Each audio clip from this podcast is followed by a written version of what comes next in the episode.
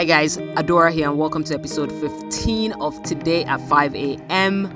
Today's topic is unlearn that success is the end of the race. I'm going to say that again. Unlearn that success is the end of the race.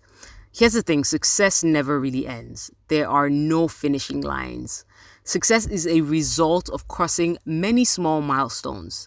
There is no suffering now to have better days in the future, okay? So there, that whole thought process of, oh, you know, I need to suffer now, and then in the future, things are going to be bright. You know, the future is brighter. The thing is, your now is just as important as your future. You need to understand that these are all seasons in your life that are important to the overall journey. Every single one of these moments right now is just as important as the next. And you have to embrace it and enjoy it. Even the obstacles that you are experiencing, right, are crucial parts of your success. Think about it this way, okay? So for every hurdle that you cross, your story becomes sweeter and you cherish the reward more.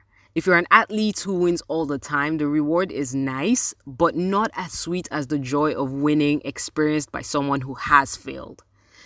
Here's the way I see it, okay? Failure is the shortest path to success. So allow yourself to fail. Take the learning and then succeed.